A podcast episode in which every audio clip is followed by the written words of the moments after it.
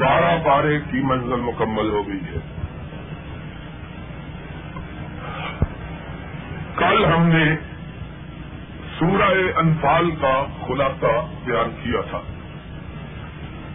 اور سورہ توبہ کے آغاز میں ہم نے چند باتیں بیان کی تھی۔ چند ایک چیزیں سورہ توبہ کی باقی رہ گئی تھی، ان میں سے اہم ترین واقعہ ہجرت کا تھا۔ آج ہم اپنی گفتگو کا آغاز سرور کائنات حضرت محمد صلی اللہ علیہ وسلم کی زندگی میں ہجرت کا واقعہ انتہائی زیادہ اہمیت کا حامل ہے۔ اسلام کی تاریخ میں ہجرت کے واقعے کو بہت بڑا ہے۔ اسلامی ہجرت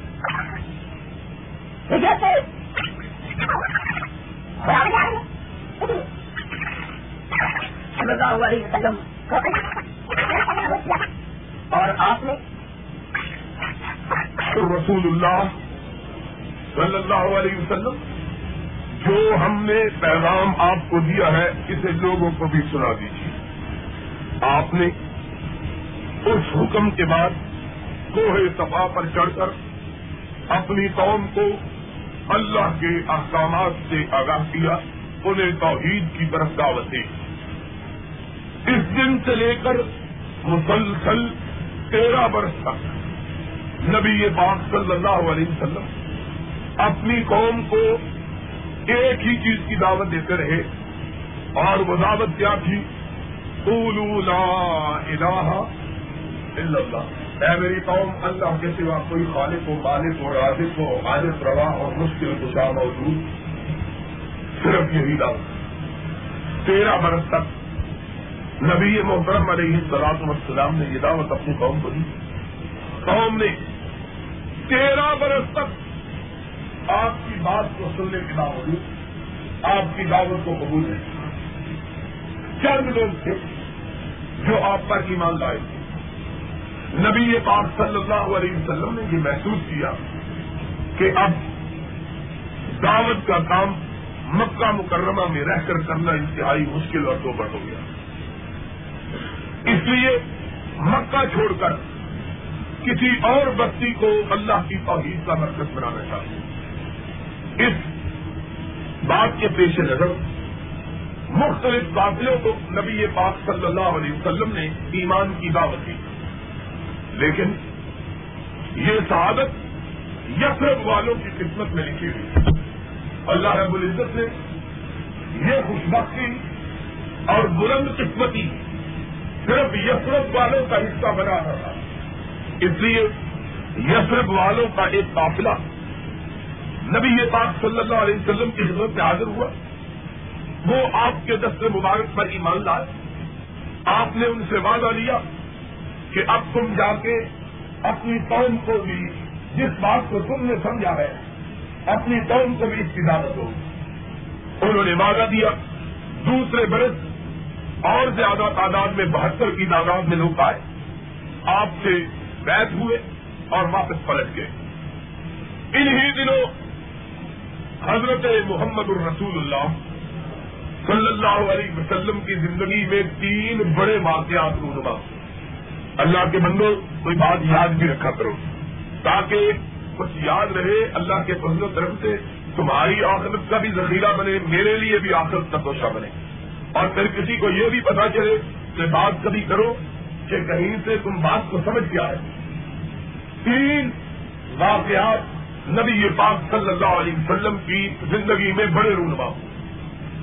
ایک یہ کہ جناب ابو طالب جو نبی پاک صلی اللہ علیہ وسلم کے جگہ تھے، اگرچہ آپ پر ایمان نہیں لائے تھے لیکن اپنی برادری اور اپنے قبیلے کی اصلیت کی بنیاد پر نبی پاک صلی اللہ علیہ وسلم کے پرزور حامی، اور کوئی نبی پاک صلی اللہ علیہ وسلم پر اور جانے نہیں دیتے تھے۔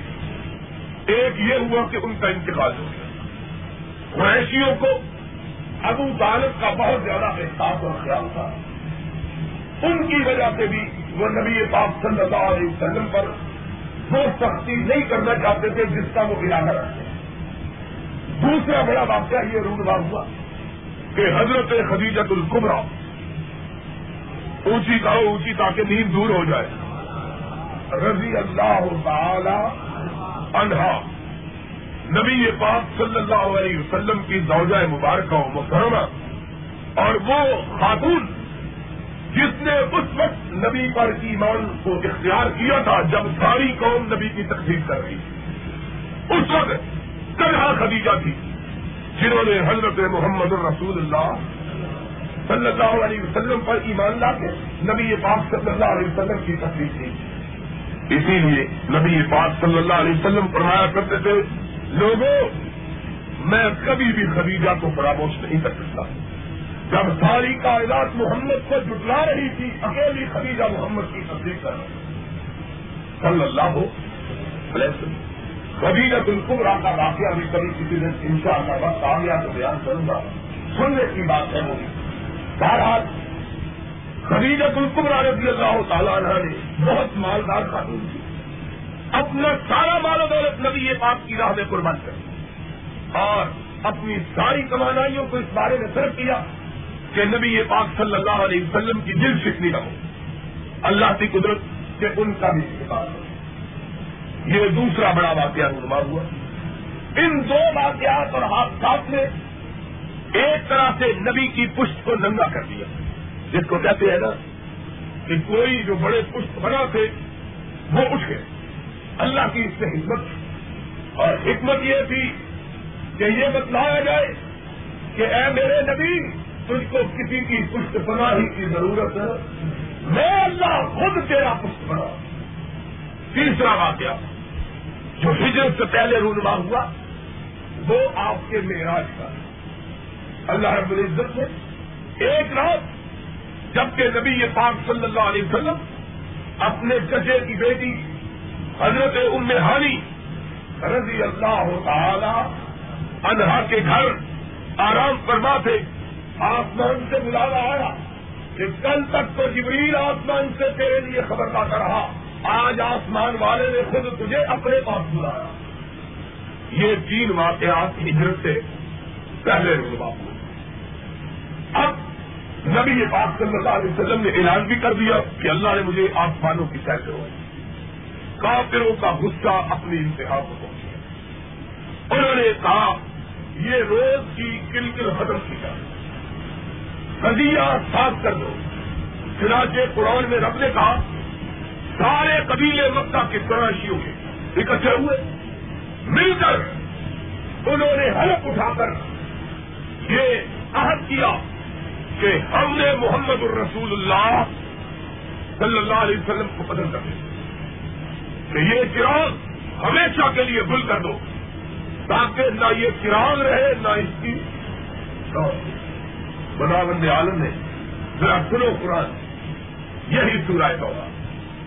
اللہ اکبر, یہ سب سے بڑا درس ہے ہجرت کے واقعے کا. عرش والے نے عجیب و غریب بات کہی ہے, کہا یریدون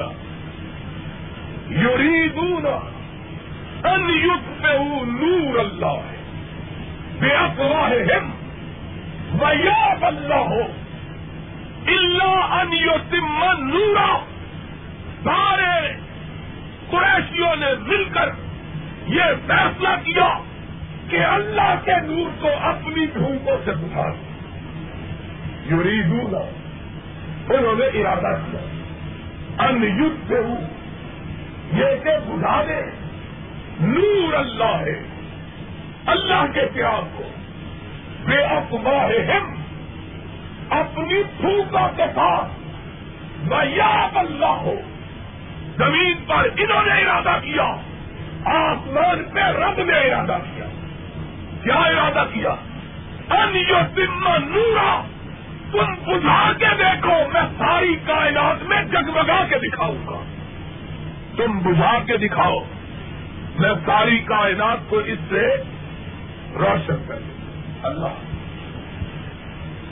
اور اسی لیے کسی پنجابی شاعر نے کہا ہے, میں نے بہت کم, مجھے یاد ہی کچھ ہے لیکن قدیم و غریب اس سے بات کہی ہے, کہ تیری اور پناہ خدایا تے ہور نہیں کچھ سجدا تے جیڑا دیوا آپو پالے وہ کد کسے سی بجھا وہ دیا جو رب نے جلایا ہو پھونکوں سے یہ چراغ بجھایا نہ جائے کہ جیڑا دیوا آپو پالے وہ کد کسے سی بجھا. اس والے نے کہا یریج ہوگا اندھیرک سے ہو نور اللہ ہے یہ اللہ ہے. انہوں نے چاہا کہ آمنہ کے لال کے چراغ کو کھل کر دیں اور میں نے کہا تم اسے سرزمین مکہ پہ بجھانا چاہتے ہو, میں نے تو ساری کائنات کو اس سے روشن کرنے کا ارادہ کیا. اللہ اکبر, اللہ کی قدرت دیکھو. انہوں نے مکے میں بجھانا چاہا اور عرش والے نے اس کی روشنی کو مشرق و مغرب میں شمال و جنوب میں پھیلانا چاہا. اللہ نے کہا سارے قبیلے مل کے اکٹھے ہوئے محمد رسول اللہ صلی اللہ علیہ وسلم آرام سے اپنے گھر سو رہے تھے. آسمان سے آواز آئی محمد اٹھیے صلی اللہ علیہ وسلم. اللہ کیا بات ہے, فرمایا تیرے قتل کے منصوبے بن رہے ہیں. آج پچھلے پہر لوگوں نے تجھ کو قتل کا ارادہ کیا ہے, اللہ کیا کروں؟ فرمایا سفر کی تیاری کرو. اللہ سفر کی تیاری کرو, ساتھ کون ہوگا ذرا سنو.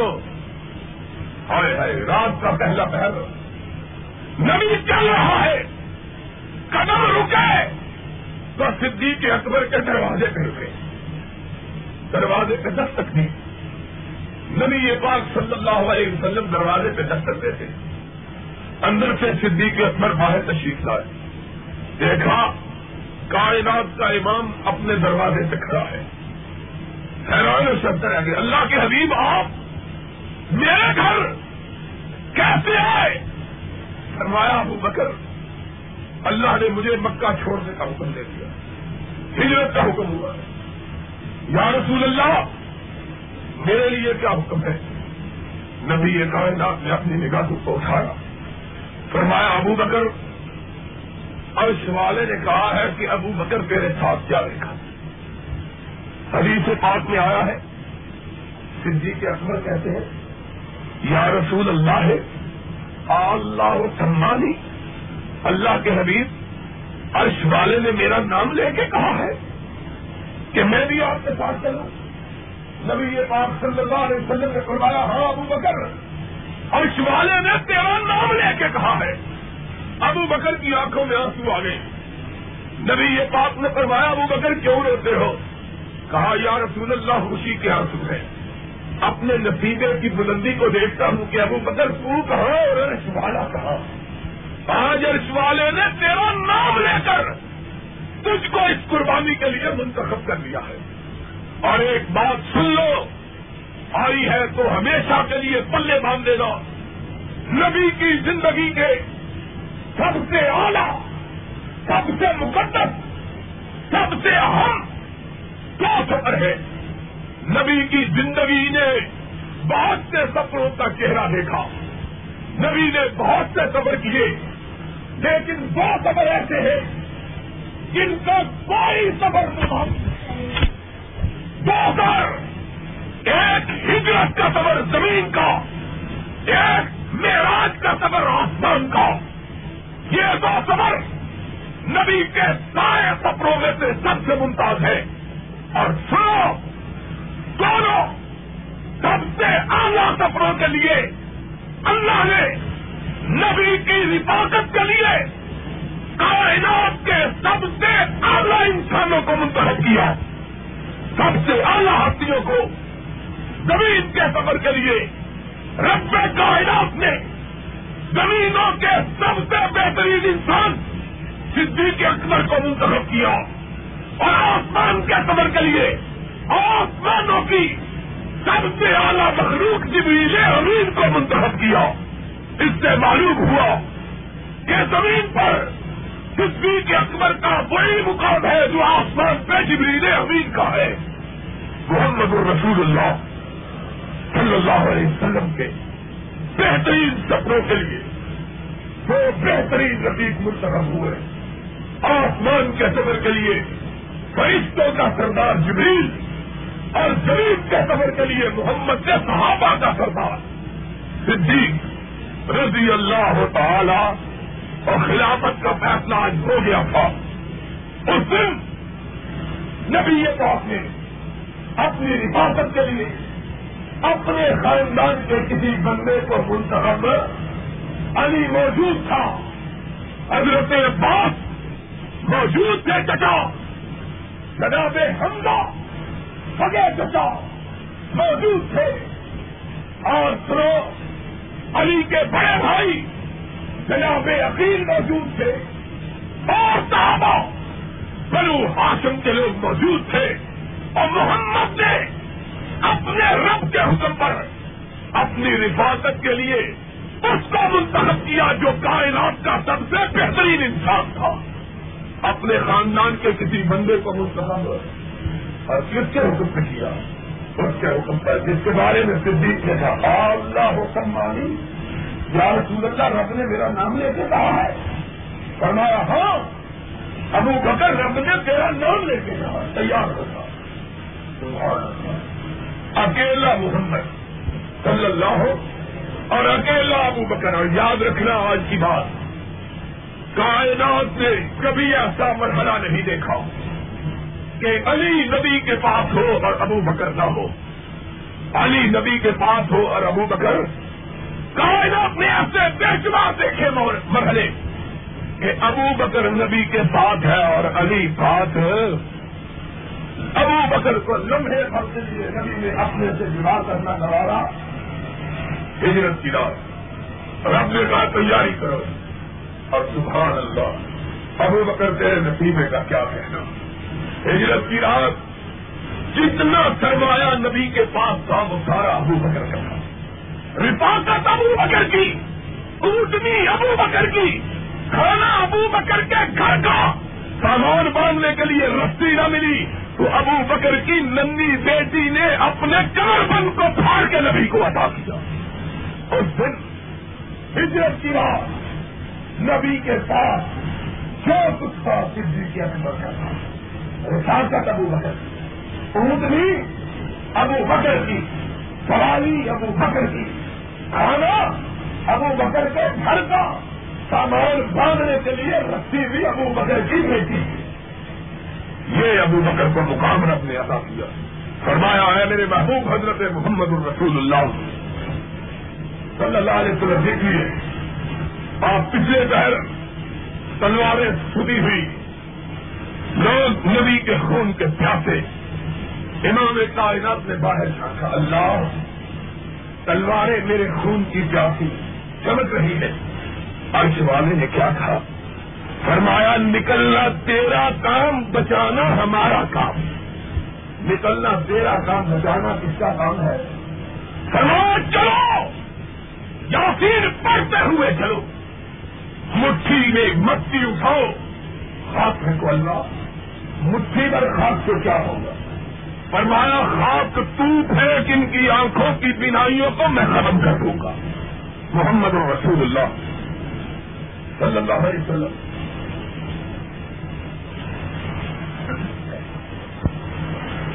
سورہ یاسین کی تلاوت کرتے ہوئے نکلے, مٹھی بھر مٹی پھینکی, کہا شاہد الوجوہ, تلواریں اٹھی کی اٹھی رہ گئی. محمد درمیان سے نکلتے ہوئے چلے گئے. عرش والے نے کہا ما رمیت اذ رمیت ولکن اللہ. اور کوئی یہ نہ سمجھے کہ محمد نے بیرائی کو ختم کر دیا. فرمایا مٹھی بھر خاک تو نے پھینکی, آنکھیں میں نے ان کی بیرائی ظاہر نکلے. صدیق اکبر تھا, پہرا لگا ہوا, نکلتے چلے گئے. جب مسئلہ سے باہر نکلے تو ایک گشت والی پارٹی آ نکلی. دیکھا ہائے ہائے, اب ذرا آسمان والے کے انتظامات سے تو دیکھو کہ ستارہ نظر آ گیا, چاند نظر نہیں آیا ہے. ستارہ نظر آ گیا, چاند نظر. ابو بکر کو اندھیرے میں پہنچا دیا, رحمت کائنات کو پہچان، بخاری شریف کی حدیث ہے. کیا لگے من رک جاؤ، کون جا رہا ہے؟ ابو بکر سنگ نے فرمایا میں ہوں. ابو بکر کیا لگے ورن باغ، تیرے ساتھ کون ہے؟ اب ذرا دیکھو صدیق کی صداقت کا امتحان ہے. اگر کہتے ہیں کہ میرے آقا و مولا ہے تو انہی کے لیے تو وہ آج پہرے پر تھے، اگر کہتے ہیں کہ رسول نہیں ہے تو صدیق کی صداقت میں آنکھ آتی ہے. کیا الفاظ کہے، اور میرا ایمان ہے یہ الفاظ خود نہ کہے تھے، رب نے کہلوائے تھے. کہا رجل یہدی للسبیل، یہ وہ ہے جو مجھے ہدایت کی راہ دکھلاتا ہے. سمجھنے والوں نے سمجھا کہ اربوں کا دستور تھا کہ سفر کے لیے راہبر ساتھ لیتے جو رات کو تارے دیکھ کر راستہ بدلاتا تھا. انہوں نے سمجھا کہ راستہ دکھلانے والا ہے دنیا کا، اور ابو بکر نے کہا یہ وہ راستہ دکھلانے والا ہے جو جنت تک پہنچا کے آنے والا ہے. جنت تک کاغذ نکلتے چلے سارے دور میں پہنچے. اللہ اکبر، یہ پہلی منزلگاہ تھی. اندر داخل ہوئے، صدیق نے اپنے کرتے کو اتار کر غار کو صاف کیا. پھر کافروں کو پتہ چل گیا کہ نبی نکل گئے، تلاش میں نکلے. قرآن حدیث کے الفاظ ہیں، غار کے اتنے قریب آ گئے کہ ابو بکر کہتے ہیں مجھے ان کے پیر نظر آنے لگے، مجھے ان کے پاؤں.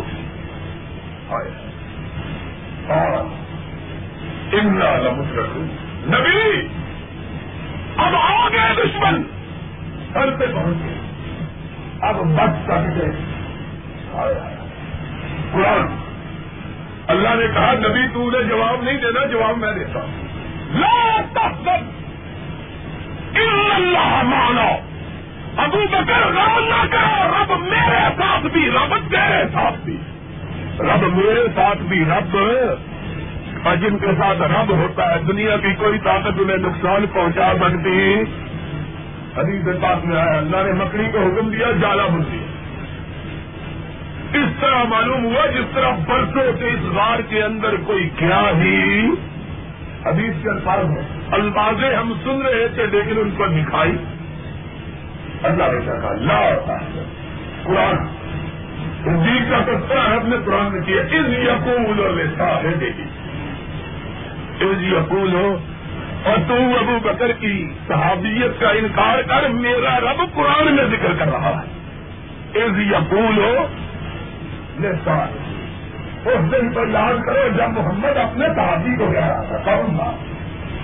کہا کر رہا تھا فی الغار، فی الغار، غار میں کہہ رہا تھا اپنے صحابی کو. کیا کہہ رہا تھا؟ لا تحزن الا اللہ. غم نہ کرو، اسمان نے اپنا سایہ ہم پہ کیا. اور یہاں بات یاد آ گئی ہے، لوگ کہتے ہیں کہ علی بڑی فضیلت والی، کہ ہجرت کی رات نبی کا بستر علی کے پاس تھا. نبی اپنے بستر پہ کس کو سلا کے آئے تھے؟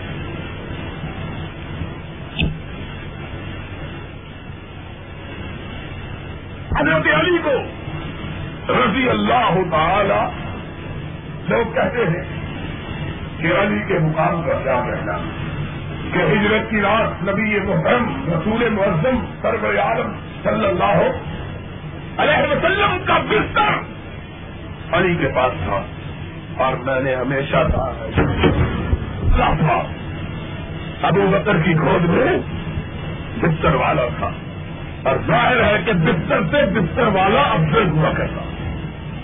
تو محمد رسول اللہ صلی اللہ علیہ وسلم 3 دن تک ہمارے سور میں رہے. ابو بکر کے گھر سے 3 دن بکریاں آتی ہیں. ابو بکر کے بیٹے بیٹیاں بکریاں چراتے ہوئے بہانے سے غارِ ثور کی طرف آ نکلتے اور ہانستے ہوئے لے جاتے، دودھ دیتے، خود پیتے، نبی کو ملا چیز دیتے، پھر وہاں سے چلے. مکہ میں خبر پھیل چکی تھی کہ نبی اترے. مکہ والوں نے اعلان کیا جو نبی کو گرفتار کر کے لائے گا 100 دن ہمیں پائے. ایک بہت بہادر شخص جس کا نام سراپا استعمال انہوں نے اعلان کو سنا, گھوڑی لے کے سارا دن مکے کے راستوں پر چکراتے رہے. آخر ایک دن دیکھا, کیا دیکھا ذرا یہ منظر تو دیکھو, جانے ہو کہ نہیں. آگے نبی بیٹھے تھے, پیچھے ابو بکر بیٹھے ہوئے. نبی کا پشت اثر ابو بکر کے سینے سے جڑی تھی. کیا نصیب ہے ابو بکر میرا, خدا نے تجھ کو تیری ہجرت کا سلا پہلے دن ہی دے دیا کہ نبی مار میں تیری گود میں تھا اور اونٹ پہ تیرے سینے پہ اس کی پشت اثر لگی ہوئی تھی. محمد رسول اللہ صلی اللہ علیہ وسلم اونٹ کی کوئی لڑائے جا رہے ہیں.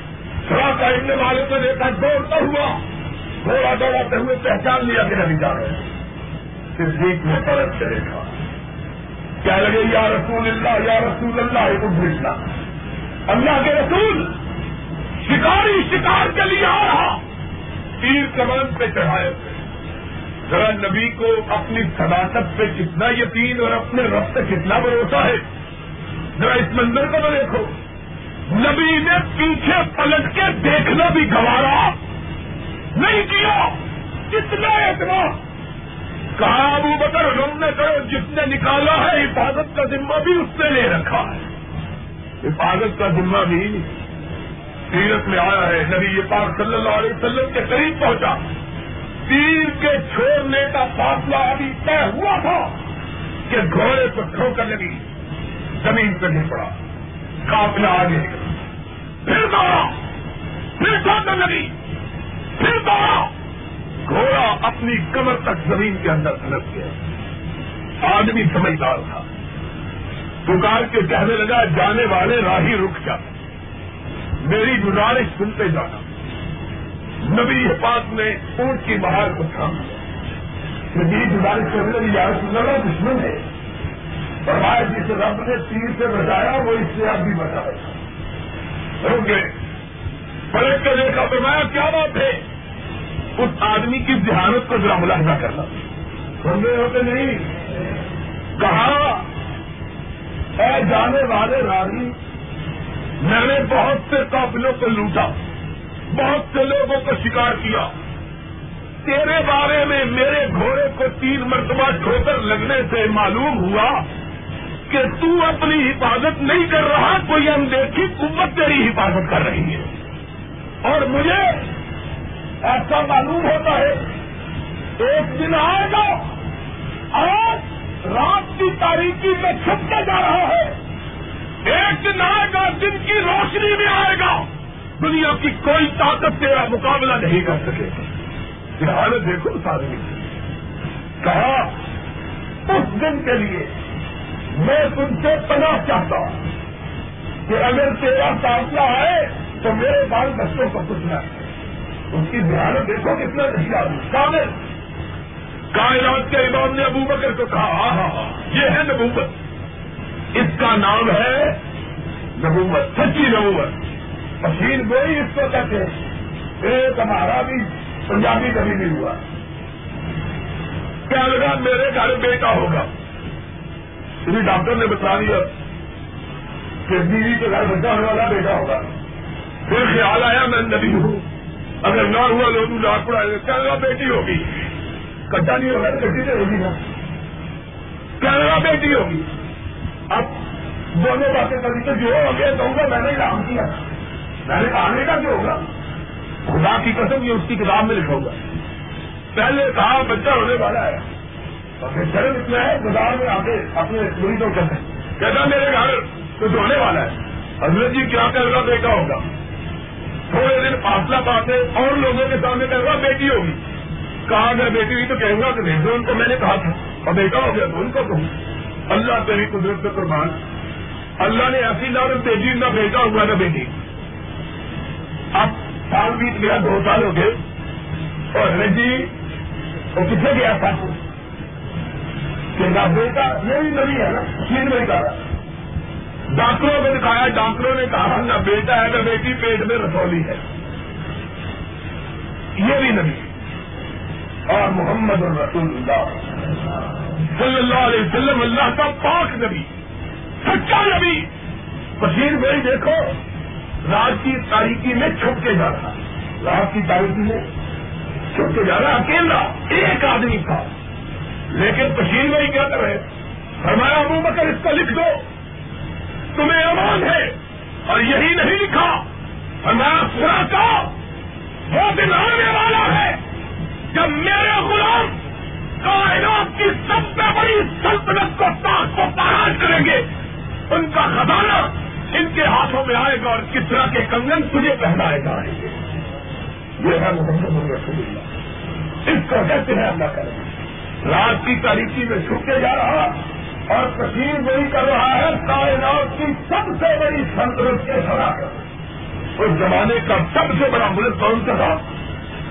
ایران، اور دوسرا بڑا ملک تھا روس، دو بڑی طاقتیں۔ آج کے زمانے کی طرح ایک امریکہ اور دوسرا روس، زمانے کا امریکہ تھا، اس زمانے کی اتنی بڑی طاقت، دو ہی طاقت تھی، ایک روم کی ایک ایران کی۔ کائنات کا امام صلی اللہ ہو، سب پیار سے کہو صلی اللہ ہو، اور اس حالت میں بے کسی اور بے بتی کی حالت کیا کشید ہوئی سکتا کو میں تیرے ہاتھوں میں کس طرح کے کنگن دیکھ رہا ہوں، لکھ دو اس کو تجھے امان۔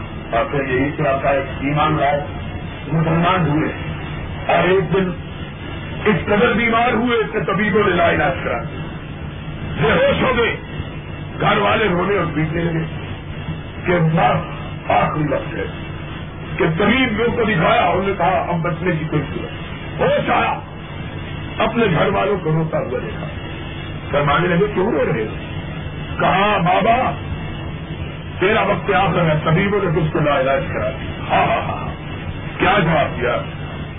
نبی کی تشہیر گوئی کی صداقت یہ، اور نبی کے صحابہ کا بھی نبی پر ایمان کہتا ہے۔ کہا کذبنا بکو وصدق رسول اللہ، طبیب جھوٹے، محمد اللہ کا رسول سچا۔ وہ کہتے ہیں مجھ کو موت آ گئی، جب تک مجھ کو کسرا کے کنگن نہ پہنائے جائیں گے مجھے موت آ سکتی، میرا رب محمد کی پشیر گوئی کو کبھی جھوٹا اللہ۔ پھر مجھے نارا کسرا کے خزانے فاروق کے قدموں میں ڈھیر کیے تھے، تقسیم ہوا تھا، اس میں کسرا کے سنہرے کنگن ہیرے جواہرات سے جگمگاتے ہوئے فاروق کی بارگاہ میں پیش ہوئے۔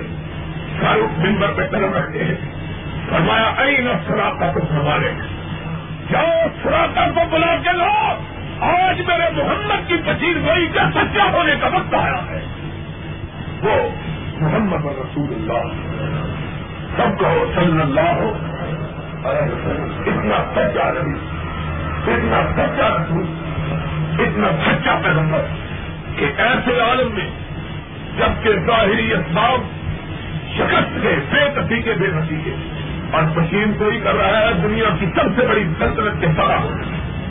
اللہ تو ہمیں اس سچے نبی کی باتوں پر یقین لانے کی توفیق عطا فرما۔ اس کے بعد محمد الرسول اللہ صلی اللہ علیہ وسلم کا سفر ہجرت جاری رہا۔ رات دن بھوک اور پیاس نے صدیق کو نکال کر دیا، کہنے لگے یا رسول اللہ ہے جو اللہ کے رسول تھک گئے ہیں، بھوک لگی ہے، آپ کے چہرے پہ توجہ۔ فرمایا ابو بکر راستے میں کوئی بستی یا خیمہ تلاش کرو، روک کے تمہاری بھوک کا کوئی بندوبست۔ کبھی اتنا صابر شاکر، اتنی ہمت طاقت کہ لوگوں پر کبھی کتنے شکایت کا رس نہیں آیا۔ چلتے چلتے ایک خیمے پہ نگاہ پڑی، حدیث میں آیا ہے صدیق پکار کے کہہ رہے یا رسول اللہ وہ خیمہ نظر آ رہا۔ نبی نے اپنی اونٹنی کی مہار اس خیمے کی طرف کر لی۔ جب خیمے پر پہنچے، دروازے پہ دستک دی، ایک بڑھیا اندر سے باہر نکلی، اپنے خیمے کے دروازے پہ جگمگاتا ہوا چودھری کا چاند کھڑا ہے، اتنا حسین چہرہ نہ کبھی دیکھا نہ سنا، حیرت زدہ رہ گئی، دیکھتی ہی رہی۔ کہنے لگی مسافر کہاں سے آئے ہو, کہاں جا رہے ہو؟ اماں مکے سے آئے ہیں, یثرب کو جا رہے ہیں. بیٹا کیا خدمت کروں؟ کہا اماں بھوک لگی ہے, کھانے کو کچھ ہو. کہا ابو معبد میرا شوہر شکار کے لیے کیا ہے, تم گھر میں آرام کرو, وہ آئے گا شکار لائے گا, میں تمہاری خدمت کروں. رحمت کائنات نے کہا اماں ہم جلدی میں ہیں, رکنے کا انتظار کرنے کا وقت نہیں ہے, جو کچھ گھر میں ہے لا دو. عورت کی آنکھوں میں آنسو آ گئے کہ آج بھی گھر میں بوریا نہ ہوا. کہنے لگی اے خوبصورت مسافر, آج گھر میں کھانے کو کچھ نہیں ہے, لیکن میں اتنے خوبصورت مسافر کو بھوکا نہیں جانے دوں گی, تم ضرور ابو بابت کے آنے تک ہے. آقا نے پھر فرمایا اماں ہم رک نہیں سکتے, جلدی میں ہے, خیال تھا کہ کافر تعاقب میں ہوں گے.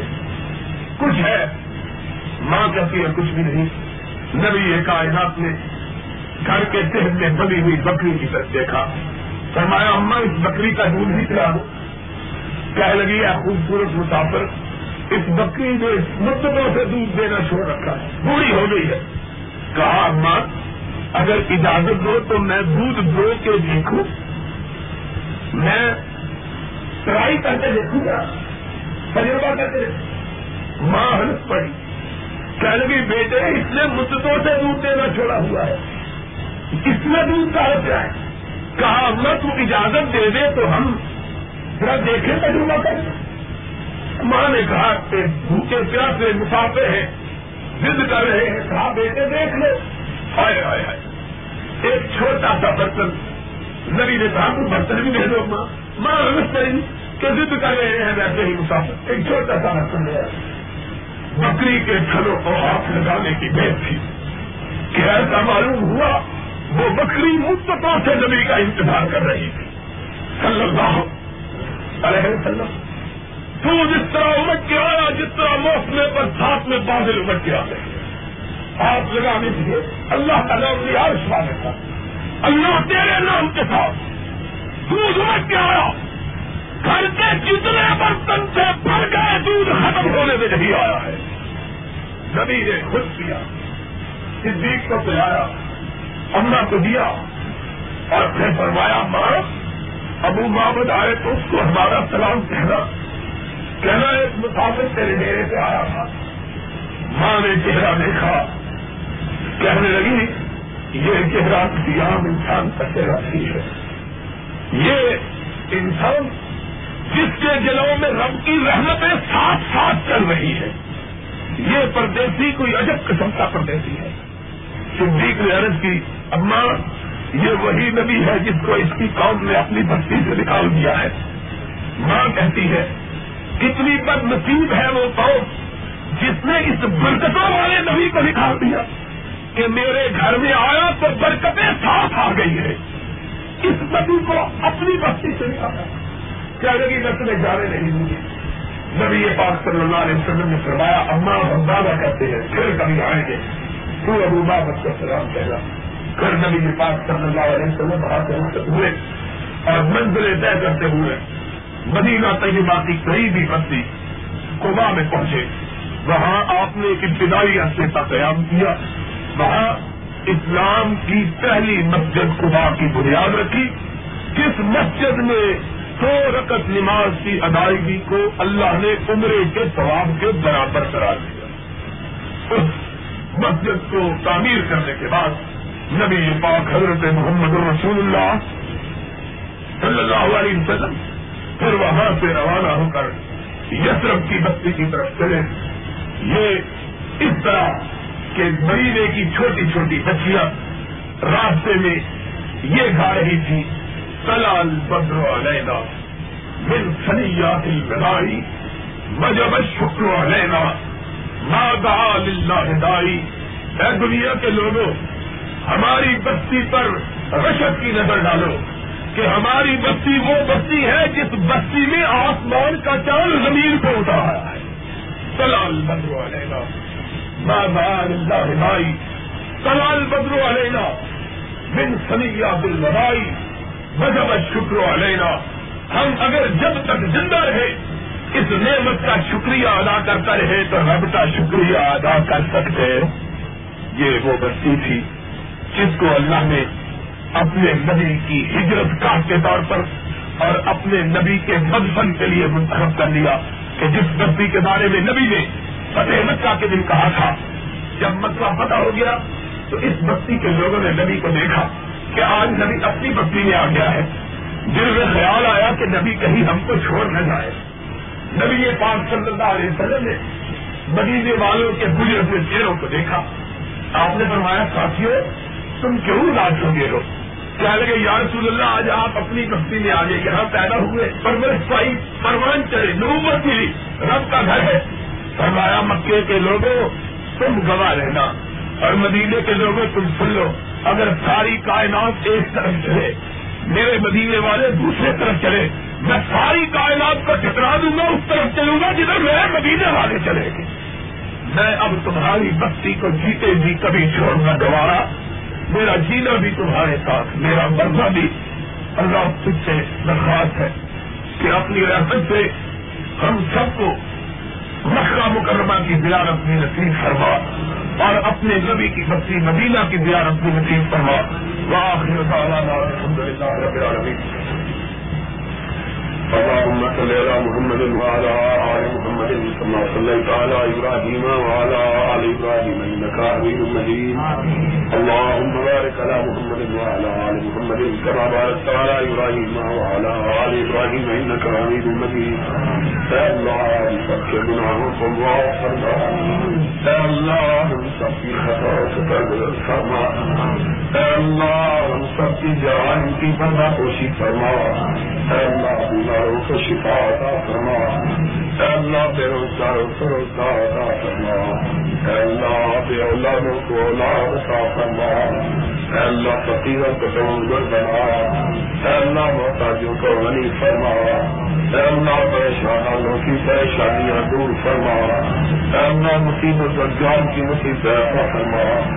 اے اللہ ہم سب کے کاروباروں میں برکت عطا فرما. اے اللہ ہم سب کو اس کے حلال عطا فرما. اے اللہ ہم سب کو حرام سے محفوظ فرما. اے اللہ ہر آنے والی مصیبت سے بچاؤ. اے اللہ ہر آنے والی پریشانی سے محفوظ فرما. اے اللہ شریروں کی شرارت سے بچاؤ. اے اللہ حاضروں کے حسد سے محفوظ فرما. اے اللہ دین و دنیا کی بہترین نعمتوں سے مالا مال فرما. اے اللہ دین و دنیا کی کامیابیوں کامرانیوں سے ہم کنار فرما. اے اللہ دین و دنیا کی بلندیوں سے سرفراز فرما. اے اللہ ہمارے گھروں میں خیر و برکات نازل فرما. اے اللہ ہمارے بوڑھے والدین پہ رحم فرما. اے اللہ ہمارے فوج شدگان کی مغفرت فرما. اے اللہ ہمارے بیماروں کو شفا عطا فرما. اے اللہ ہمارے بے روزگاروں کو روزگار عطا فرما. اے اللہ ہمارے بے اولادوں کو اولاد عطا فرما. اے اللہ فقیروں کو تمنگر بنا. اے اللہ محتاجوں کو غنی فرما. اے اللہ دکھیوں کے دکھ درد دور فرما. اے اللہ مصیبت زدگان کی مصیبت رفع فرما. اے اللہ ہم سب کی نیک حاجات پوری فرما. اللہ جتنے حاضرین ہیں سب کی جوڑیوں کو اپنی رحمتوں سے محفوظ فرما. اے اللہ ہم سب کے دین اور دنیا کے معاملات کو درست فرما. اے اللہ ہم سب کی دعاؤں کو قبول فرما. ربنا تقبل منا انك انت السميع العليم وتب علينا انك انت التواب الرحيم. صلی اللہ تعالی علی رسولک الکریم محمد علی و صحبہ و آل بیتہ اجمعین برحمتک یا ارحم الراحمین. مجھے ہے کہ زکوۃ کے مسائل کیا ہے؟ زکوۃ کن کو دینا چاہیے؟ اس کی تفصیلی تشریح اور تذکرہ انشاءاللہ 4 رکعت کے بعد جو خلاصہ بیان ہوتا ہے اس میں اپنی باری پر نماز کے بعد نماز کا تذکرہ آئے گا اور تفصیل کے ساتھ انشاءاللہ زکوۃ کے مسائل بیان ہوں گے انشاءاللہ. کیونکہ ہم نے 4 رکعت کے بعد جو خلاصہ ہے اس کو وقت کا رکھا ہے. 4 رکعت کا رکھا ہے شام کے 5 بنیادی اصولوں اور بنیادوں کے مطلب. ایک شہادت کا مسئلہ ہوتا ہے جس میں توحید اور رسالت کا مسئلہ، جہاد کا مسئلہ کر رہا ہے، اس کے بعد جہاد کا مسئلہ کر رہا ہے، موٹی موٹی باتیں سمجھ لیجیے۔ ان شاء اللہ زکوٰۃ کے مسائل بیان ہوں گے ان شاء اللہ، کیونکہ ہم نے چار رقم کے بعد جو خلاصہ اس کو وقت کا رکھا ہے، چار رقم کے بعد کا جو درجہ اس کو وقت کا رکھا ہے، اسلام کے پانچ بنیادی اصولوں اور بنیادوں کے متعلق۔ ایک شہادت کا خطرہ ہو چکا ہے جس میں توحید اور رسالت کا خطرہ، جہاد کا خطرہ چل رہا ہے ان شاء اللہ، اس کے بعد جہاد کا خطرہ ہوگا۔ لیکن بہرحال موٹی موٹی باتیں سمجھ لیجیے، زکوٰۃ کس پر فرض ہے اور کن کو دی جا سکتی ہے۔ قرآن میں ہر اس شخص پر محمد رسول اللہ صلی اللہ علیہ وسلم نے اپنے پرواہ میں ہر اس شخص پر ہاتھ مقرر قرار دیا ہے جو نصاب کا مالک ہو۔ آج کے زمانے میں نصاب 2000 روپے ہے، جس شخص کے بعد 2000 روپے کے قریب موجود ہو اور اس سے کسی کا قرضہ ادا نہ کر جاؤ، 2000 روپے پر ایک فرض بیت جائے اس پر زکوٰۃ فرض ہو جاتی ہے، یا 7.5 تولے سونا جس کے پاس موجود ہو، 7.5 تولے سونا موجود ہو اس پر بھی زکوٰۃ۔ زکوٰۃ سارے مال تجارت پر خرچ ہوتی ہے، ہر وہ چیز جو تجارت کی نیت سے لی جائے، نقد پیسہ اور سونا اور چاندی زیورات ان کا زکوٰۃ خرچ ہے۔ بعض لوگ کہتے ہیں کہ جو دکان کے اندر مال پڑا ہوا ہے، کئی دکان کے اندر جو مال پڑا ہوا ہے وہ تجارت کا مال ہے۔ اسی طرح جو دوائیاں ہیں، جوتے ہیں، کپڑا ہے، غلہ ہے، جو چیز بھی دکان کے اندر بیچنے کے لیے پڑی ہوئی ہے اس کا زکوٰۃ۔ اگر کوئی شخص زمینوں کا کاروبار کرتا ہے، اس زمین پر بھی زکوٰۃ۔ جو بھی مال تجارت اس کا زکوٰۃ پر ہے۔ زکوٰۃ کس کو لگتی ہے؟ زکوٰۃ کے مسائل قرآن کے 8 بیان ہوئے، اتنا وقت رکھا ہو للفقراء فقیروں کے لیے، مساکین کے لیے، العاملین علیہا جو زکوٰۃ کی فراہمی کے لیے کام کرتے ہیں، اسلامی حکومتوں جن کو زکوٰۃ کی فراہمی کے لیے معمول کیا جائے ان کو زکوٰۃ سے سرکار والمؤلفۃ قلوبہم۔ اگر کسی کے بارے میں یہ توقع ہو کہ وہ غیر مسلم ہے، اس کو قریب لایا جائے تو مسلمان ہو جائے گا، اس کا بھی زکوٰۃ لگ سکتی ہے۔ وقت نصاب قبضوں کی آزاد کروانے، غلاموں کو آزاد کروانے، اور غالبی کا کبھی کبھی نظام اس وقت کبھی غالبی جو مقروض ہو، مقروضوں کو بھی زکوٰۃ دی جا سکتی ہے تاکہ اپنے قرضوں کو ادا کر سکیں۔ فی سبیل اللہ، اللہ کی راہ میں جتنی چیزیں، جہاد ہے، مدرسے ہے، پیل ہے، رفا ہے، اللہ کے کام ہے، دینی ادارے ہیں، جو بھی اللہ کی راہ میں چیزیں ہیں، دین کی نشو و اشاعت ہے، تبلیغ ہے، ان پر زکوٰۃ لگ سکتی۔ اپنے سبیل مسافر اپنے گھر میں چاہے کتنا ہی کمزور ہو جاؤ، سبر میں اس سے تو ناراض ہو گیا ہے، اس کو بھی زکوٰۃ دی جا سکتی۔ اب سوال جو سمجھنے کا یہ ہے کہ کس رشتے دار کو زکوٰۃ دی جا سکتی، اس کے لیے میں نے قرآن و حدیث کے حوالے کے بعد ایک موٹا سا ضابطہ بنا رکھا، آپ اس ضابطے کو سمجھیں، پھر انشاءاللہ کسی عالم یا مفتی سے مسئلہ پوچھنے کی ضرورت نہیں رہے گی۔ کے ساتھ بات کا یہ ہے، ہر اس رشتے دار کو زکوٰۃ لگ جاتی ہے جس کی عبادت آپ کے ذمہ، جس کی عبادت آپ کے ذمہ نہ ہو، جس کی عبادت آپ کے ذمہ ہے اس کو زکوٰۃ، یہ موٹا فائدہ اور اس پر فرق ہے۔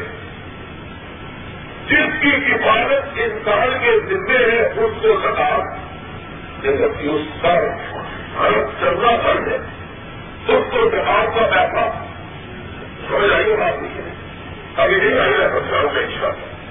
مسجد کی عبادت آپ کے ذمہ فرض نہیں ہے تو فرض ادا بیوی کی عبادت اور عورت کے بولو بیوی کے زکات بیوی کے لاتو بیوی کے لاتو لے گئے لوگوں نے ہیلا یہ بھی بنایا ہوا ہے بلا کے اس طرح زکات ادا کی بیوی کی عبادت اور عورت کے ماں باپ کی عبادت اور بیٹے کے ماں باپ کو خاوند کی کفالت بیوی کے ذمے خاوند کو ماننا بیوی کے ذمہ داری نہیں بیوی امیر ہے کس طرح اس کے ماں باپ سے اس کو راتوں میں کرے خاوند دوسرے کو کرنا خاوند کی عبادت بیوی کے ذمہ نہیں ہے بیوی اپنے مال سے خاوند کو زکات دے سکتی ہے باپ نابالغ بچے ان کی عبادت بات ہے ان پر زکات بہن کی عبادت بھائی کے ذمہ نہیں ہے بہن کی عبادت بھائی کے ذمہ نہیں ہے بہن اگر مفلس ہے کسی کی تلاش ہے خود کا بہت سکھو ہے یا بہت ہو گیا ہے یا غریب ہے بھائی اللہ نے سبق نہیں بخشی ہے بھائی اپنی بہن کو زکات دے سکتا کیونکہ خود کی عبادت آپ اس کے ذمہ نہیں ہے یہ خود کا قاعدہ ہے بھائی کی عبادت بھائی کے ذمہ ایک بھائی کو اللہ نے بات دے دیا دوسرا دوسرے کو پتا اپنے سگے بھائی کو پتا دے بھائی کے سانجیاں بھتیجے بھتیجیاں پھوپھی خالہ ان کی عبادت بندے کے اوپر ذمہ دار سے فرض ہے بندے کی عبادت حق ہے انسان کرنے کی فرض ہے لیکن ان کا پالنا انسان کے ذمہ فرض نہیں اس لیے ان کی اوپر انسان اگر اللہ نے اس کو تبدیلی بخشی ہے تو ان عزیزوں کو جگہ یہ فرقہ پیدا کیا ہے جن کی عبادت فرض ہے ان کو زکات نہیں رہے اور جن کی عبادت فرض نہیں ہے ان کو زکات لگ رہی یہ ایک زکات کا موقع ہوتا ہے جس کے بعد اللہ رب العزت نے عبداللہ ابن ابی کے واقعے کا تذکرہ کیا حضرت محمد رسول اللہ صلی اللہ علیہ وسلم کے زمانے میں ایک شخص تھا جن کا نام تھا عبداللہ ابن زبیر انتہائی اہم اور دلچسپ واقعہ ہے سنانے کی شرط ہے کہ آپ آنکھیں کھول کے میری طرف دیکھیں اس طرح گھٹنوں میں سر دے کے بیٹھے ہوئے پکڑ کے جس طرح گھٹنے بھاگ جائیں گے ہم سے بھی اگر کسی کے بھاگے تو مجھ سے لے لینا سیدھی طرح میری طرف دیکھ کے توجہ سامنے عبداللہ ابن ابی اس شخص کا نام ہے جو کہ رحمت عالم حضرت محمد رسول اللہ صلی اللہ علیہ وسلم کی یثرب میں تشریف آوری سے پہلے اس بات کا متوقع امیدوار ہی نہیں بلکہ نامزد ہو چکا تھا کہ اس کو یثرب کا بادشاہ بنا لیا یثرب کا اسے بادشاہ بنا لیا جائے امام کائنات فخر موجودات رحمت للعالمین صلی اللہ علیہ وسلم تشریف لے آئے یثرب مدینہ الرسول مدینہ النبی بن گیا نبی کا شہر ہو گیا اب ظاہر ہے کہ مومنوں کے لیے کائنات میں نبی محترم علیہ الصلوۃ والسلام سے بڑھ کر ہستی کوئی دوسری موجود نہیں میر صاحب زندہ کل مہربانی کر کے ایک ٹرک مٹی کا دلوان کر یہ آپ نے بھاری دلوائی ہوئی ہے ریس کی طرح ہوتی گئی سمجھ آ رہی ہے آپ کی ان شاء اللہ مٹی دلوانے اس پر تو پانی ڈالنے کو کوئی فائدہ نہیں بہرحال کل سے مٹی ضرور اوپر ڈلوانے تاکہ اس پر پانی ڈالے تو پھر اٹھتی نہیں ہے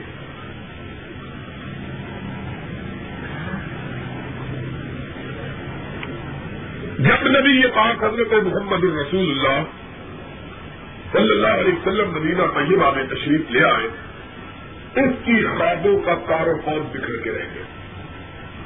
اب خدا کی قدرت کہ نبی پاک صلی اللہ علیہ وسلم نے 13 برس تک مکہ میں تبلیغ کی، لیکن مکہ والے ایمان اور نبی پاک یثرب میں تشریف نہیں لائے کہ سارا یثرب مسلمان ہو گیا. یہ اللہ کی رحمت، جس پہ رب کی نظر کرم پڑ جائے یثرب کا ہر گھر میں ایمان کی شمع فروغ ہو گئی. امام کائنات حضرت محمد رسول اللہ صلی اللہ علیہ وسلم کے تشریف لانے کی دیر تھی کہ لوگوں کی توجہات کا مرکز رحمت عالم تھا. اب عشرت کو بڑی تکلیف ہوئی کہ میری بڑی بنائی چوراہٹ لیڈ میں چھن گئی ہے. اب ظاہر ہے کہ کائنات میں حسد سے بڑی مرض کوئی موجود، اتنی بری مرض ہے کہ امام کائنات نے فرمایا کہ حسد نیکیوں کو اس طرح جلا دیتا ہے جس طرح سوکھی لکڑی کو آگ جلا دیتی ہے. اللہ سے دعا مانگو اللہ کسی کو حسد کے مرض میں مبتلا، انتہائی ذلیل مرض، آدمی اپنے دل کو ہی جلا کرتا ہے. بہرحال حسد میں مبتلا ہوا، ظاہراً اسلام بھی لے آیا، اندر سے مقصد یہ تھا کہ چلو اسلام لا کے کوئی رکھنا اندازی کروں گا، کوئی مسلمانوں میں کتنا پیدا کروں گا، شاید میری باری آ جائے. لیکن باری کہاں آئی تھی، اب اندر ہی اندر چلتا رہا اور پیش و تاب کھاتا رہا. اب ذرا ایمان اور نفاق کے دونوں نظر ان کو ذرا ایمان کی نظر سے دیکھو تو اللہ کے نظر سے ایمان تازہ ہو جائے. اللہ کی قدرت، اس کا بیٹا عبداللہ کا بیٹا وہ بھی ایمان لایا، اور ایسا ایمان لایا کہ رحمت عالم صلی اللہ علیہ وسلم نے اس کے ایمان کی تعریف کی. یہ ہے رب کی نظر، جس سے پڑ جائے، چاہے تو مردوں سے زندہ پیدا کر دے، چاہے تو زندوں سے مردہ. یہ مردہ تھا، اس کا دل مردہ، اس کی روح مردہ، اس کے اندر سے زندہ انسان پیدا ہوا جو انتہائی مغلق میں ہو. اس کے نفاق کو دیکھو، اس کے ایمان کو دیکھو. ایک جنگ میں رحمت کائنات حضرت محمد الرسول اللہ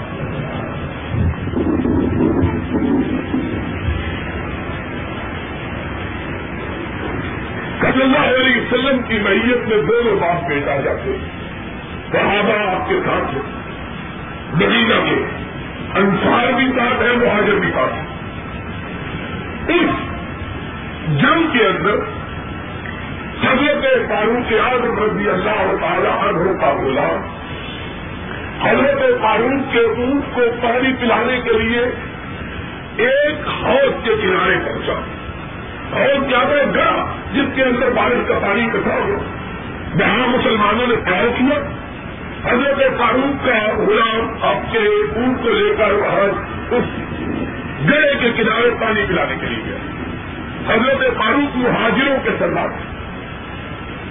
جب وہ وہاں پہنچا، ایک انصار، پتہ ہے نا انصاری کس کو کہتے ہیں، جو مدینہ طیبہ کے اصل باقی تھے ان کو کیا کہا جاتا تھا؟ انصار. جو مکہ طیبہ سے ہجرت کر کے آئے تھے ان کو کیا کہا جاتا تھا؟ مہاجر. انصاریوں کا اونٹ بھی ان کا غلام لے کے آیا تھا پانی پلانے کے لیے. اب دونوں نوجوان تھے، گھڑا چھوٹا تھا، دونوں کے درمیان ضد لگی کہ پہلے پانی میں پلا دو. مہاجروں کے غلام نے کہا پہلے پانی میں پلا دو. انصاری کے غلام نے کہا نہیں میں پہلے اپنے اونٹ کو پلاؤں. اس پر جھگڑا ہو گیا، لڑائی بڑھ گئی، یہاں تک کہ ایک نے اپنی قوم کو پکارا، دوسرے نے اپنے قبیلے کو پکارا. یا المہاجرین، ہائے مہاجر، مجھ کو انصاریوں کے غلام نے مارا. انصاریوں کے غلام نے کہا ہائے انصاریوں، مجھ کو مہاجروں کے غلام نے مارا. دونوں طرف سے لوگ بھاگتے ہوئے آئے.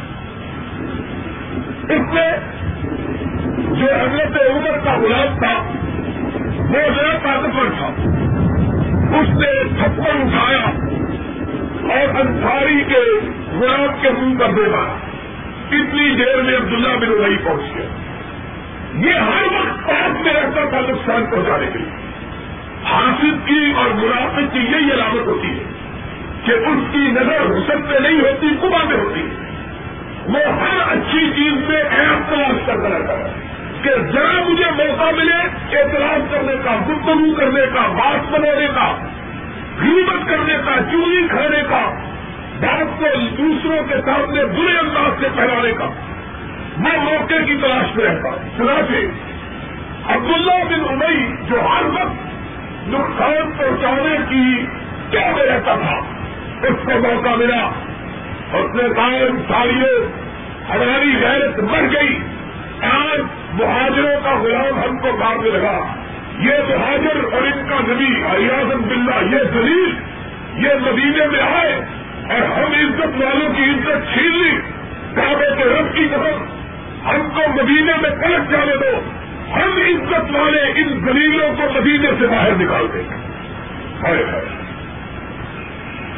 حدیث کے الفاظ یہ اس نے بات کہی, ایک چھوٹا سا بچہ بولے, وہ اس کی بات سن رہا تھا, ڈرا ہوا اپنے آقا کی بات کر دیا, یا رسول اللہ صلی اللہ علیہ وسلم. مہاجر اور انصار میں ٹھن گئی, تلواریں نکل آئی, اور اللہ کے نبی ایک بدبخت نے آپ کو گالی دی ہے, آپ کو ذلیل کہا, معاذ اللہ, اپنے آپ کو عزت والا کہا. نبی یہ پاک کو پتا چلا دونوں ہوا ہے, اپنی چادر مبارک کو اٹھایا اور دونوں گروہوں کے درمیان کھڑے ہوئے, فرمایا چلاؤ تلوار پہلے محمد کے جسم پر چلاؤ, پھر آپس میں لڑنا. صحابہ نے رحمت کائنات کے تالے میں دیکھا, آنکھوں میں آنسو آ گئے, چھوٹی ہوئی تلواریں نیچے بھی پڑی. آپ نے فرمایا لوگوں, ابھی تک تمہاری قبائلی اصلیت اور تمہاری نفرت ختم نہیں ہوئی, یاد رکھو آج کے بعد جس نے اپنے قبیلے اور برادری کی اصلیت جمع کی رکھا, اس نے محمد کی امت سے اپنے رشتے کو چھوڑ دیا. میرے اللہ کی بارگاہ میں توبہ کرتے ہوئے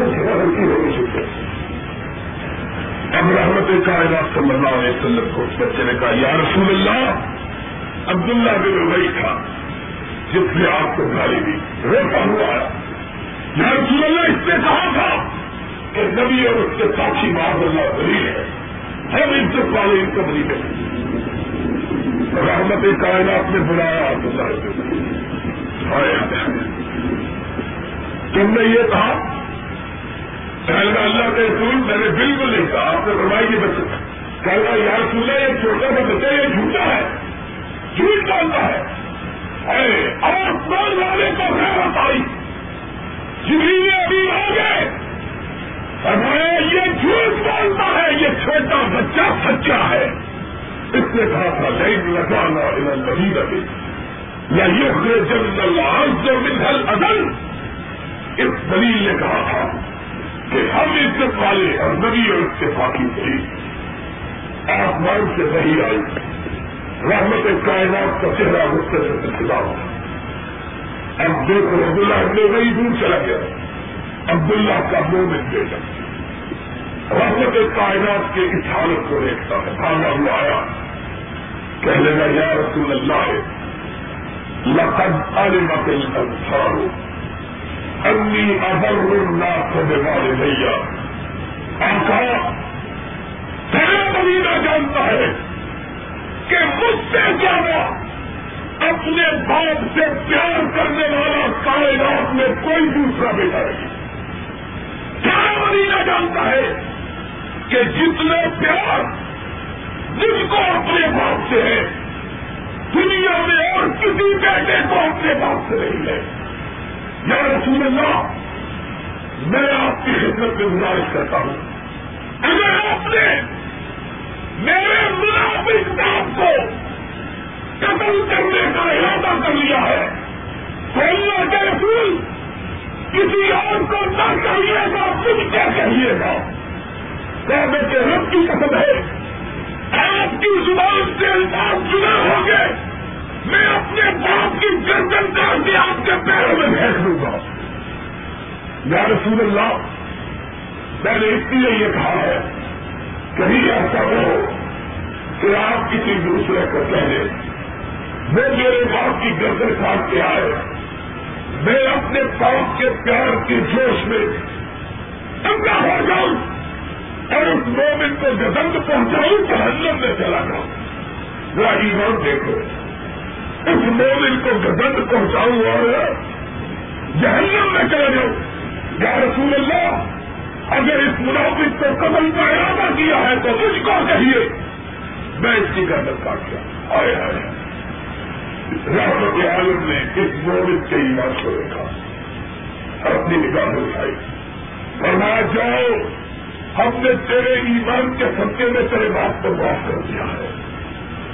محمد رسول اللہ صلی اللہ علیہ وسلم کی عادت مبارک یہ تھی کہ جب آپ جنگ کے میدان کی طرف جاتے تو آگے آگے خود ہوتے, آگے آگے خود ہوتے. جب میدان سے واپس پلٹ کے گھر کی طرف آتے تو سب سے پیچھے خود ہوتے. یہ عقائد, میرا عقائد محمد الرسول اللہ, دنیا ایک ایسا جنرل کبھی نہیں دیکھا جو میدان جنگ میں لڑنے کے لیے جائے تو سب سے آگے اور گھر کی طرف پلٹ کے آئے تو سب سے پیچھے. آج کے جنرل مجھے نیچے کر کے پیچھے بیٹھتے, سوائی بنوانے کو آگے. میرا آقا جنرل تھا محمد الرسول اللہ صلی اللہ علیہ, سب سے آگے. بخاری شریف کی حدیث ہے, جب تلواریں چل رہی ہوتی جیسے بکھرے ہوئے ہوتے, تیروں کی بارش ہو رہی ہوتی, بابا کہتے ہم اپنے آقا کو دیکھتے تو ساری سبوں سب سے آگے ہوتے. محمد رسول اللہ صلی اللہ علیہ وسلم کی عادت یہ تھی, اور منافقوں کی عادت یہ تھی جنگ میں جاتے ہوئے سب سے پیچھے, گھر میں جاتے ہوئے سب سے آگے, گھر کی طرف جاتے ہوئے سب سے. اب جب لشکر فدایاب ہوتے واپس پلٹا, عبداللہ بن ابی اور اس کے منافقوں کا بھی آگے آگے بھاگنے لگے. سبحان اللہ, حدیث کے الفاظ سے عبداللہ ابن ابی منافق کا مومن بیٹا سب سے پہلے مدینہ کے دروازے پہ اپنی تلوار سونپ کے کھڑا ہو. جب اس کا باپ آیا مدینے میں داخلے کے لیے, کہا دلیل رک جاؤ, تم نے کہا تھا ہم عزت والے رسول اللہ دلیل نہ ہونا. آج دنیا دیکھے گی کہ عزت والا کون ہے اور دلیل کون ہے. رک جاؤ, کعبے کے رب کی قسم ہے جب تک عزت والا رسول دلیل کو مدینہ میں داخلے کی اجازت نہیں دے گا, میں تجھ کو مدینے میں جانے نہیں دوں گا. تم نے کہا تھا ہم عزت والے ان کو دلیلوں کو باہر نکالیں. آج دنیا دیکھے, ہر گھر کاپنے لگا, سارے کاپلے مسلمانوں کے کھلے رہے ہیں. بیٹا نبی کی محبت میں اپنے باپ کو کہہ رہا, دیکھو یہ دلیل ہے جس نے کہا تھا کہ ہم مدینے میں رسول اللہ کے داخل نہیں ہوتے. آج اگر رسول نے اجازت لگی اس دلیل کے ٹکڑے کر دوں گا, مدینے میں قدم نہیں رہتے. کائنات کا امام آیا صلی اللہ علیہ وسلم, عبداللہ ہو کے وہی اس طرح اپنے بیٹے کی تلوار کے نیچے سر دھرا کر, کائنات کے امام اجازت دے تو اس دلیل کو داخلے کی اجازت ہے, ورنہ آج کے بعد یہ مدینے میں داخل نہیں. حضور نے فرمایا جاؤ ہم نے اسے تیرے لیے معاف کیا تھا, تیرے لیے اس کو مدینے میں جانے کی اجازت دی کہ وہ تو رحمت کائنات کو اجازت مل گئی. ایک دن آیا کہ اس کی موت ہو گئی, اور وہی بیٹا جو اتنا مومن مخلص تھا اپنے آقا کی بارگاہ میں درخواست لے کے آئے, یا رسول اللہ میرا منافق باپ مر گیا ہے, آپ اس کا جنازہ تو پڑھا دیں. رحمت کائنات رحمت عالم فرمایا مجھے کوئی اعتراض نہیں دیا. سروس اس کے گھر میں آقا نہیں, یہ وہی شخص ہے جس نے آپ کو گالی دی اور جس کی گواہی آسمان والے نے اپنے قرآن میں درج کی ہے کہ اس نے یہ کہا. اللہ کے رسول میں آپ کو اس منافق کا جنازہ پڑھنے دوں گا آسمان والے کو فاروق کی غیرت پسند آ گئی. ادھر نبی چلے ادھر آسمان کی حالت بنائی اس طرف نہ ہو اللہ تک تک نہ ہو ان تک تک نہ ہو تبھی رہا نہیں اکثر اللہ لہم. ایک مرتبہ نہیں 70 مرتبہ اس کی جنازہ پڑھا لو اس کی بخشش ہو سکتی. بخشش کی دعا جنازہ فرمایا اللہ صلی اللہ علیہ وسلم ایسے منافق کی نماز جنازہ پڑھانی تو بڑی بات ہے, اس کے لیے دعا مانگنا بھی جائز نہیں, اس کی کار پر بھی کھڑے ہونے کی اجازت نہیں. اللہ کو فاروق کی اسی جائز اسی آیت کریمہ اسی صورت کے اندر پھر رب تعالی نے ایک اور مسئلے کی وضاحت کی. وہ مسئلہ یہ تھا کہ بخشش صرف اس کی ہوگی جس نے رب کے ساتھ حقیقی طور پر ایمان کو اختیار کیا ہو, وگرنہ دوسرے کسی شخص کی بخشش ہو سکتی. پھر اللہ نے اسی صورت میں اور مسئلہ سمجھایا, فرمایا کہ ابو طالب نبی کا کھانا کھچا جس نے 10 برس تک نبی کی حمایت کی, نبی کے لیے جنگیں لڑی, اتنا پیار تھا کہ کئی مرتبہ اپنے آپ کو موت کے منہ کے حوالے کیا کہ نبی کے اوپر آنکھ آنے وہ موت اس کی موت کا رفتہ نبی اکرم کو پتا چلا. رحمت کائنات بھاگے ہوئے تشریف لائے, فرمایا چچا کائنات سے جا رہے ہو, جاتے ہوئے کلمہ پڑھ لے تاکہ رب کی بارگاہ میں گزارش تو کر سکوں اور سوالے تیری قدرت کا سوال امنا کا لا تہدی بندہ بس کا بلا کم اللہ یہدی. اللہ نے مسئلہ سمجھایا کہ اے نبی جس کو تو چاہے ہدایت دے سکتا, ہدایت اس کو ملتی ہے جس کو آسمان والا ہدایت دیتا ہے. کہا بتیجے جو کام زندگی بھر نہیں کیا موت کے وقت بھی اس کام کو کرنے کے لیے تیار نہیں. کہا چچا میرے کام میں کہہ دے, کہا جو بات کھل کے نہیں کہہ سکتا اس کو وقتی طور پر بھی کہنے کو تیار دم توڑ دیا. حدیث کے الفاظ ہے نبی یہ کائنات کعبہ میں بیٹھے ہوئے تھے, دم بھرا. حضرت علی رضی اللہ تعالیٰ عنہ ابو طالب کے بیٹے بھاگے ہوا ہے, یا رسول اللہ آپ کا مشرق سے چلا گیا یہ وقت ہے, اس لیے ہے کہ اس سے نبی کے دل پہ چوٹ لگے گی, نبی رب کی بارگاہ میں گزارش کرے گا شاید رب کو رحم آ جائے. نہیں ہوا, رحمت کائنات نے سنا, دل میں محبت میں جوش پایا. ابھی آپ دعا کے لیے نہیں اٹھے کہ آسمان سے جڑی آ گیا میں آپ کا محنت کریں گی والذین آمنوا ولیستغفروا للمشرکین. اے نبی کسی مشرک کے لیے دعائے مغفرت کرنا جائز چاہے بلو کروں پولیس قربا, چاہے تیرا قریبی رشتے دار ہی لو لو. توحید کو مضبوطی کے ساتھ کھانا. اگر شرک کا مرتکب نبی کا رشتے دار ہے اس کی بخشش کی دعا بھی جائز نہیں تو اور کون ہے جو شرک کر کے رب کی بارگاہ میں معافی حاصل کرتے. توحید کو مضبوطی سے تعلق تھامو. اسی لیے سورہ یونس کے اندر رب کائنات نے حضرت محمد رسول اللہ صلی اللہ علیہ وسلم پر جو آیات نازل کی اس میں یہ بتلایا ہے کہ اگر بڑے بڑے جلیل القدر نبیوں کی قوموں نے بھی ایمان کو اختیار نہیں کیا, شرک کا ارتکاب کیا تو وہ بھی اللہ کے عذاب سے بچ سکی. صرف وہی بچا جس نے اپنے آپ کو شرک سے محفوظ رکھا. سورہ ہود کے اندر اللہ رب العزت نے حضرت نوح علیہ السلام کے بیٹے کا تذکرہ کرنے کے بعد کہا کہ چونکہ اس نے شرک کا ارتکاب کیا تھا اللہ کے عذاب سے محفوظ نہیں رہ سکا. سورہ ہود کے اندر حضرت نوح علیہ السلام اور حضرت ابراہیم کا بڑا تفصیلی تذکرہ ہے. اس لیے انشاءاللہ کل ان واقعات کو سورہ یوسف کے ضمن میں بیان کیا جائے گا. وآخر دعوانا الحمد للہ رب العالمین. اللہم صل علی محمد وعلى آل محمد كما صليت على إبراهيم وعلى آل إبراهيم إنك حميد مجيد اللهم بارك على محمد وعلى آل محمد كما باركت على إبراهيم وعلى آل إبراهيم إنك حميد مجيد اللهم صل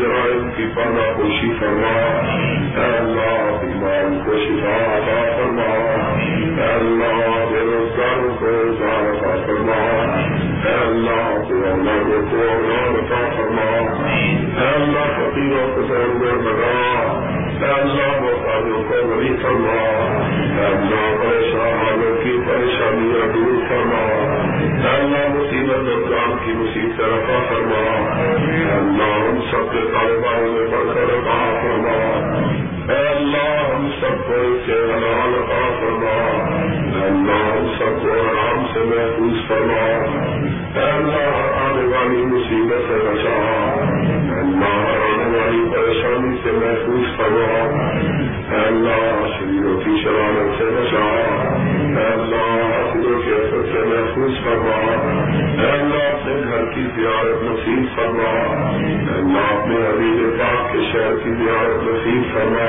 اے اللہ ہماری اولادوں کو نیک بنا، اے اللہ ہمارے گھروں میں خیر و برکات نازل فرما۔ بہت سے لوگ ہیں جنہوں نے دعا کے لیے کہا ہے، پتا صاحب ہیں انہوں نے کہا ہے، میرے بھائی بیمار ہے ان کے لیے، ہمارے ملک فلاح صاحب وہ بیمار ہے، ہمارے ڈاکٹر راشد صاحب ان کے والد بیمار ہیں، ہمارے پانی جمیل صاحب ہیں وہ بیمار ہیں، ان کا ایکسیڈنٹ ہو گیا ہے، بہت سے لوگ ہیں، سب کے لیے دعا کیجیے، اللہ سب بیماروں کو شفا عطا فرما، اے اللہ جتنے مسلمان بیمار ہیں سب کو شفا عطا فرما، اے اللہ ہم سب کے بیماروں کو شفا عطا فرما، اے اللہ ہماری روحانی جسمانی بیماریاں دور فرما، اے اللہ جتنے حاضرین ہیں سب کی ضرورت کو اپنی رحمتوں سے محفوظ فرما، اے اللہ ہم سب کی دعاؤں کو قبول فرما، ربنا تقبل منا انک انت السمیع العلیم و تب علینا انک انت التواب الرحیم۔